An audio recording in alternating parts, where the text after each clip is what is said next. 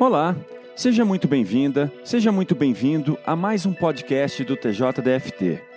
O podcast Maria da Penha e Você é um programa que busca levar conhecimento sobre a Lei 11.340, mais conhecida como Lei Maria da Penha, e demais legislações que visam combater a violência contra a mulher.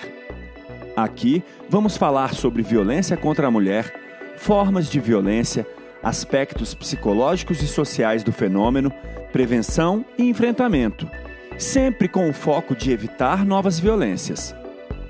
Neste quarto episódio, vamos tratar do tema Violência no Namoro Compreender para Prevenir, que será abordado pela juíza Gislaine Campos Reis, que é titular do Juizado de Violência Doméstica e Familiar contra a Mulher de Santa Maria e coordenadora do Núcleo Judiciário da Mulher e com a psicóloga do TJDFT, Priscila de Oliveira Parada, do Centro Judiciário de Solução de Conflitos e de Cidadania da Mulher em Situação de Violência Doméstica e Familiar, CJM Polo Norte. Algumas pessoas talvez pensem que a violência no namoro é algo que está distante, que acontece só em alguns casos. Como é isso?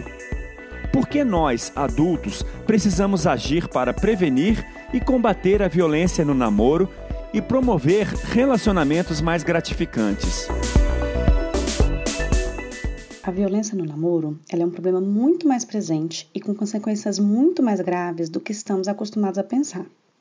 Uma pesquisa da Fiocruz apontou que cerca de 86% dos adolescentes entrevistados nas cinco regiões do país já haviam sofrido ou cometido alguma forma de agressão nos seus relacionamentos. Há pesquisas que indicam que as pessoas em relacionamentos afetivos violentos têm mais chances de sofrer com problemas como depressão, transtorno de ansiedade, transtornos de estresse pós-traumático, suicídio ou tentativa de suicídio, Há também um risco maior de gravidez na adolescência, de sexo desprotegido e de complicações na gestação, além das dificuldades de aprendizado e até mesmo abandono escolar. E esses impactos não param por aí. Quando se pensa nos filhos de casais que vivem relações violentas, nós sabemos que tem um risco maior deles reproduzirem essa violência nos seus relacionamentos no futuro. Também tem mais chance de que eles façam uso abusivo de álcool e outras drogas e de apresentarem problemas de comportamento. A gente vê então que se existe um problema que vale a pena discutir é a violência contra as meninas e as mulheres, e fazer isso desde o namoro tem um enorme potencial preventivo. Mas o namoro não ocorre só na adolescência, não é mesmo? O que tem de específico nessa fase? Por que focar essa conversa na adolescência e na juventude? Parte do que nós vamos discutir aqui se aplica a namoros em todas as idades, mas precisamos ter em mente como a adolescência e a fase jovem adulto, que vai mais ou menos até os 25 anos, são terrenos férteis para a prevenção, que também pode começar até mesmo antes disso. A adolescência é múltipla e vai mudar conforme o contexto social e as desigualdades. Alguns aspectos, no entanto, estão presentes de forma mais ou menos universal. Primeiro, a importância das amizades. Segundo, a busca de uma identidade própria. E terceiro, uma tendência maior a assumir riscos. Tudo isso é esperado e faz parte da vida, né? Todos nós passamos por isso. Todos fomos adolescentes. Mas quando essas características se juntam com alguns fatores de risco presentes na sociedade, tornam essa fase muito vulnerável à violência. E é em meio a essa complexidade que os adolescentes estão vivendo seus primeiros relacionamentos amorosos, tentando entender o que eles estão sentindo, lidar com as frustrações de perceber que tem pouco controle sobre o que sentem e principalmente sobre o que a outra pessoa sente. Tenta se lembrar da primeira vez que você se apaixonou por alguém ou que teve um coração partido, que terminou um namoro, primeira vez que sentiu desejo sexual intenso. Quais eram as sensações? Quais eram os medos e os receios? Tudo nessa fase é vivido com muita intensidade. Para tornar as coisas mais difíceis ainda, poucos adolescentes contam com adultos realmente habilidosos que possam ajudá-los a passar por isso. O que seria então a violência no namoro? E como ela se caracteriza? A Lei Maria da Penha traz definições muito bem embasadas e amplas para compreendermos bem o que é a violência. E não é por acaso. essa foi uma lei que contou com a contribuição de várias entidades da sociedade civil que conheciam muito bem do assunto, inclusive. Não é só a violência física que caracteriza a violência. A lei prevê, na verdade, cinco formas: a física, psicológica, sexual, patrimonial e a violência moral. A violência física, com certeza, é a mais conhecida por todos e envolve qualquer conduta que atinja a integridade ou a saúde do corpo. A psicológica está relacionada a ações que prejudiquem a autoestima ou que impeçam a pessoa de pensar e decidir por si mesma. Ameaçar, humilhar, coagir, insultar, perseguir, Vigiar, ridicularizar, isolar do convívio com outras pessoas são alguns dos exemplos que a Lei Maria da Penha prevê como maneiras de se cometer violência psicológica. Se a gente pensar bem, muitas coisas que são aceitas na sociedade e, de modo geral, nas nossas relações, são formas de violência. Por exemplo, controlar as roupas que a mulher pode ou não vestir, com quem pode ter amizade, os locais que ela pode frequentar, as atividades em que pode se envolver, se pode ou não estudar ou trabalhar. E não é por acaso que isso é visto como violência. Quando temos contato direto com essas vítimas, percebemos com certeza que essas agressões vão drenando a alegria, a felicidade, o bem-estar delas e faz com que elas vivam aterrorizadas, muitas inclusive desenvolvem até mesmo depressão. Além disso, muitas vezes são essas violências psicológicas que as impedem de sair do relacionamento Pois, se, por exemplo, ela foi coagida a deixar os estudos lá atrás e impedida de entrar no mercado de trabalho, fica muito difícil ter um trabalho que a sustente logo depois. Já a violência sexual envolve não só o sexo forçado, mas também situações em que a mulher mantém, presencia ou participa de uma relação sexual que ela não desejava, porque foi forçada, coagida, ameaçada, intimidada. Lembrando que relação sexual tem sentido muito amplo, não depende de ter acontecido uma conjunção carnal. Por exemplo, toques no corpo, se não houver consentimento, são violência sexual. Também são situações de violência sexual aquelas que impedem a mulher de decidir sobre reprodução. Portanto, intimidá-la para que aceite fazer sexo sem preservativo, tirar escondido durante a relação, impedir ou obrigar a usar pílula, tudo isso engloba o que se compreende por violência sexual. Em outras palavras, quando o assunto é sexo, para não ter dúvidas sobre se há ou não violência, o fato da mulher não ter dito não quero não é suficiente. Ela precisa ter dito que queria a relação em uma situação em que não estivesse sendo também intimidada ou pressionada a fazer o contrário. Já a violência moral, ela ocorre quando há injúria, calúnia ou difamação, por exemplo, espalhar boatos na escola, contar coisas da intimidade, mesmo que seja verdade, se, se, são informações que farão com que essa mulher seja julgada, se sinta envergonhada, diminuída, estamos falando de violência moral. Já a violência patrimonial se refere àquela direcionada aos bens e à propriedade, como quebrar celular, objetos pessoais, rasgar roupas e esconder documentos. Pensando em tudo isso, além de definir as formas de violência, como a Lei Maria da Penha pode ajudar nessas situações? Ela também se aplica aos relacionamentos de namoro?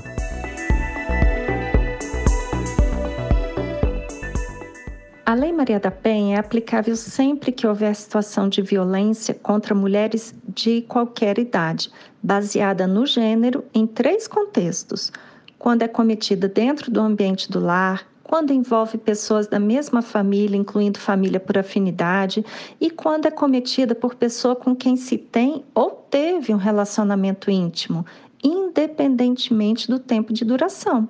Portanto, namorados, ficantes e, dependendo da situação concreta, até mesmo paquera, assim como os ex, podem ser enquadrados por essa lei.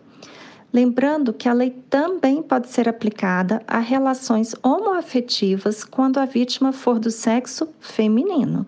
também já há decisões que incluem as mulheres trans, mesmo sem cirurgia de redesignação sexual ou de mudança de nome no registro. A Lei Maria da Penha também prevê meios de proteção para as mulheres e meninas que estiverem sofrendo alguma forma de violência. São as medidas protetivas de urgência. Para quem agrediu, as mais comuns, as mais utilizadas são as de afastamento do lar, proibição de contato e proibição de aproximação, além de frequentar determinados lugares e restrição ou suspensão do porte de armas. As vítimas e agressores podem ser encaminhados também a serviços de atendimento psicossocial e há também medidas de proteção que envolvem, por exemplo, o direito da vítima de matricular os filhos em escola mais próxima do seu novo domicílio em razão das violências. E quais outras legislações podem ser importantes nesse contexto de violência no namoro entre adolescentes? Muito importante lembrar que, se o agressor é adolescente menor de 18 anos, também poderá ser responsabilizado pela prática de violência contra sua namorada, com base no Estatuto da Criança e do Adolescente, o ECA. Nesses casos, ele também pode ter contra si as mesmas restrições das medidas protetivas de urgência que já falamos, e dentre outras, é claro. Quando o agressor ainda não completou 18 anos, no Distrito Federal, o processo vai tramitar na Vara da Infância e Juventude do Distrito Federal. E se o agressor tiver mais de 18 anos, o processo prosseguirá nos juizados especializados de violência doméstica. Outra lei muito importante no contexto da adolescência é a Lei 13.431 de 2017. Ela trata acerca das garantias de direitos da criança e adolescente vítima e testemunha de violência. Ela criou mecanismos para que os processos de punição dos agressores sejam mais acolhedores e protetivos com as vítimas, crianças e adolescentes foi uma grande conquista também dessa lei a definição de uma forma de violência que é chamada institucional. E ela ocorre sempre que um agente público não só se omite de oferecer a proteção prevista nas leis, como adota também práticas revitimizadoras, agravando mais ainda os efeitos da violência. Vocês falavam antes das formas de violência no namoro e trouxeram até alguns exemplos que revelam que elas são mais frequentes do que imaginamos. Todas as adolescentes estão igualmente vulneráveis aos impactos mais graves da violência? Existem situações que são mais preocupantes? Vamos tentar pensar com base na realidade que nos cerca? Quem atua na execução de alguma política pública provavelmente já se deparou com várias mulheres que se casaram ou que foram viver com parceiro ainda na adolescência. Talvez porque engravidaram nessa idade ou por alguma outra circunstância também. Olhando para a história dela, há grandes chances de que essa tenha sido uma mulher que abandonou a escola porque ela precisava cuidar dos filhos, cuidar da casa. Isso, claro, se ela teve chance de estudar. Por esse motivo também, ela não desenvolveu independência financeira, perdeu oportunidades de qualificação e muitas vezes não foi incluída no mercado de trabalho. Como ficou muito dependente do marido ainda muito nova, também ficou muito vulnerável aos desmandos dele. Pode ser que ela não tenha amigas há anos e muitas vezes já perdeu o contato até mesmo com a família. Muito bem. Como seria possível reconhecer essa mulher se ela tivesse chegado até mim não aos 30, mas aos 15 anos? O que eu poderia ter feito por ela? É importante saber que, com frequência, quando olhamos essa história no início, não sabemos bem se estamos lidando com um namoro, com um casamento, uma união estável, enfim. Tão importante é pensar na proteção dessa jovem. Ela é mais provável de ocorrer com meninas e mulheres que crescem em condição de vulnerabilidades graves, e esse fenômeno tem nome: casamento infantil. O casamento infantil é definido pela Convenção sobre os Direitos da Criança como a união formal ou informal antes dos 18 anos. Suas consequências são graves para a sociedade e, sobretudo, para as mulheres. Com frequência, o casamento infantil vai ser a porta de entrada para uma longa trajetória de violência doméstica. Para se ter uma ideia da dimensão desse problema, o Brasil é o quarto país do mundo com maior número de casamentos infantis. Uma em cada quatro mulheres brasileiras se casaram ou foram viver com seus parceiros na infância ou adolescência. Eles, por sua vez, costumam ser, em média, nove anos mais velhos. Isso permite que tenham um grande controle sobre ela, que ainda é inexperiente, muito nova e financeiramente dependente. O casamento infantil é um dos tantos desfechos que espelham as vulnerabilidades que dizem respeito à condição de ser mulher em uma sociedade machista. Mas ele não atinge as mulheres indistintamente. Longe de ser um problema individual daquela adolescente, esse fenômeno tem relação direta com o que, que uma sociedade tem a oferecer às suas jovens. As meninas que terão mais chance de engravidarem na adolescência ou se casarem de forma precoce são aquelas, primeiro, que não veem perspectiva de futuro ou oportunidade de uma vida melhor. Segundo, que sofrem violência dentro de sua família, muitas vezes inclusive sexual. Terceiro, que vivem em lares conflituosos e presenciam violência contra a mãe ou outra pessoa da família. Quarto, que se veem excessivamente controladas, sem possibilidade de vivenciar a própria adolescência. Ou seja, nós sabemos que não é exatamente o fato de ter relação sexual que vai aumentar as chances de uma gravidez precoce ou de um casamento infantil. Os dois costumam aparecer juntos. Esses fatores que eu citei é que vão mediar, vão aumentar a probabilidade disso acontecer. Lembrando que ser mãe na adolescência não é a causa de sofrer violência. Esse é um fator de risco porque deixa as meninas mais vulneráveis em razão da falta de apoio que a nossa sociedade oferece às mães de maneira geral. Mas é preciso ter clareza que a causa da violência é o machismo, que se expressa quando o homem acha que tem o direito de impor sua vontade sobre uma mulher, ou, nesse caso, uma adolescente. São questões realmente importantes e complexas. Como então é possível prevenir a violência no namoro? Como podemos começar a agir? A prevenção à violência, ela passa em primeiro lugar pelo combate à cultura machista e às desigualdades entre os homens e as mulheres. Da forma como a nossa sociedade funciona hoje, nós passamos muito tempo ensinando as meninas sobre como elas devem cuidar das pessoas. Basicamente, ser mãe e esposa. E elas precisam saber que ser mãe e esposa é bacana, mas que a vida delas não precisa ser estruturada em torno disso somente, especialmente se não for isso que elas quiserem. Já os meninos recebem muito pouco estímulo para aprenderem algumas habilidades que são muito básicas para um relacionamento. Por exemplo, habilidades de cuidado, de lidar com as próprias emoções, de prestar atenção na outra pessoa, prestar atenção nas necessidades dela e considerar isso. Isso vai aparecer lá na frente, quando eles entram em um relacionamento ou quando se tornam pais, eles simplesmente, muitos deles, não sabem como agir, não sabem agir com base na responsabilidade e no cuidado. O machismo, ele também se expressa na nossa sociedade na disparidade com que a sexualidade feminina e a sexualidade masculina são tratadas. É muito comum que os meninos sejam estimulados a exercer sua sexualidade sem limites, eles não são cobrados a renunciarem aos desejos sexuais em nenhuma situação, ou quase nenhuma. As meninas, por sua vez, são extremamente reprimidas e culpabilizadas. Elas aprendem, de alguma forma, diante disso, que a sexualidade e o corpo delas está a serviço do outro, do namorado, do marido, enfim. Isso se torna um terreno fértil para a violência sexual nos relacionamentos. O que, que nós estamos fazendo para mudar isso?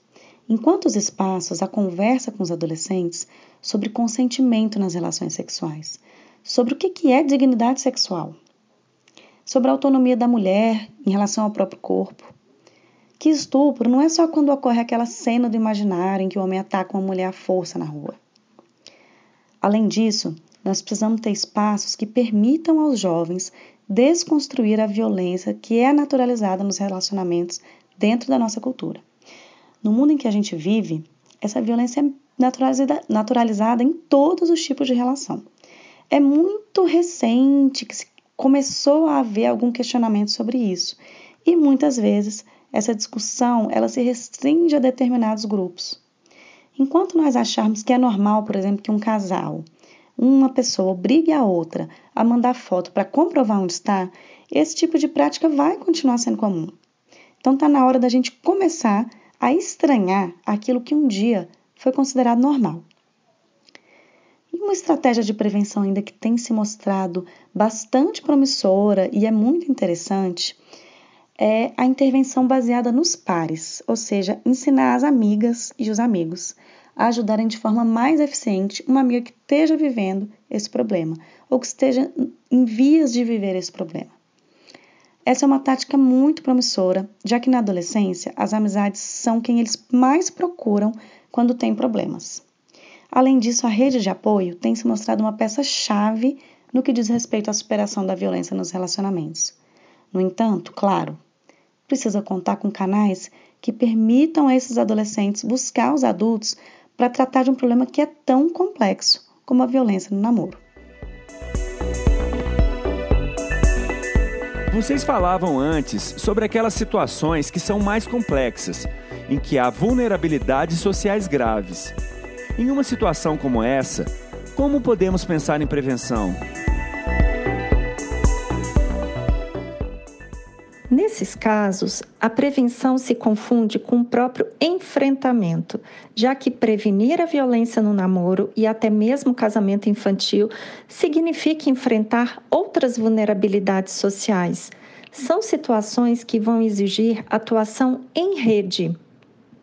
Em uma rede que trabalha integrada, as diversas políticas complementam uma a outra de forma articulada família, educação, saúde, assistência, segurança pública, sistema de justiça, nenhuma consegue atender sozinha todas as necessidades e uma não funciona sem a outra. É muito importante que as pessoas envolvidas nesses espaços realmente entendam o que é infância, o que é adolescência, o que é vulnerabilidade social, as diversas realidades do nosso país, as implicações do machismo, também do racismo para as possibilidades de existência das populações que estão nessas vulnerabilidades. Ou seja, sem isso, há grandes chances de que profissionais que atuam no sistema de garantia de direitos ajam, inclusive, de forma revitimizadora, o que com certeza é o pior dos mundos. Por esse motivo, se capacitar é fundamental. Muitas vezes, alguns esforços que parecem pequenos diante das necessidades são justamente o que faz total diferença. Por exemplo, aquela situação de uma adolescente que preocupa muitos professores, que engravidou ou que parece estar entrando em um casamento infantil, essa menina precisa de ações em muitos campos da sua vida.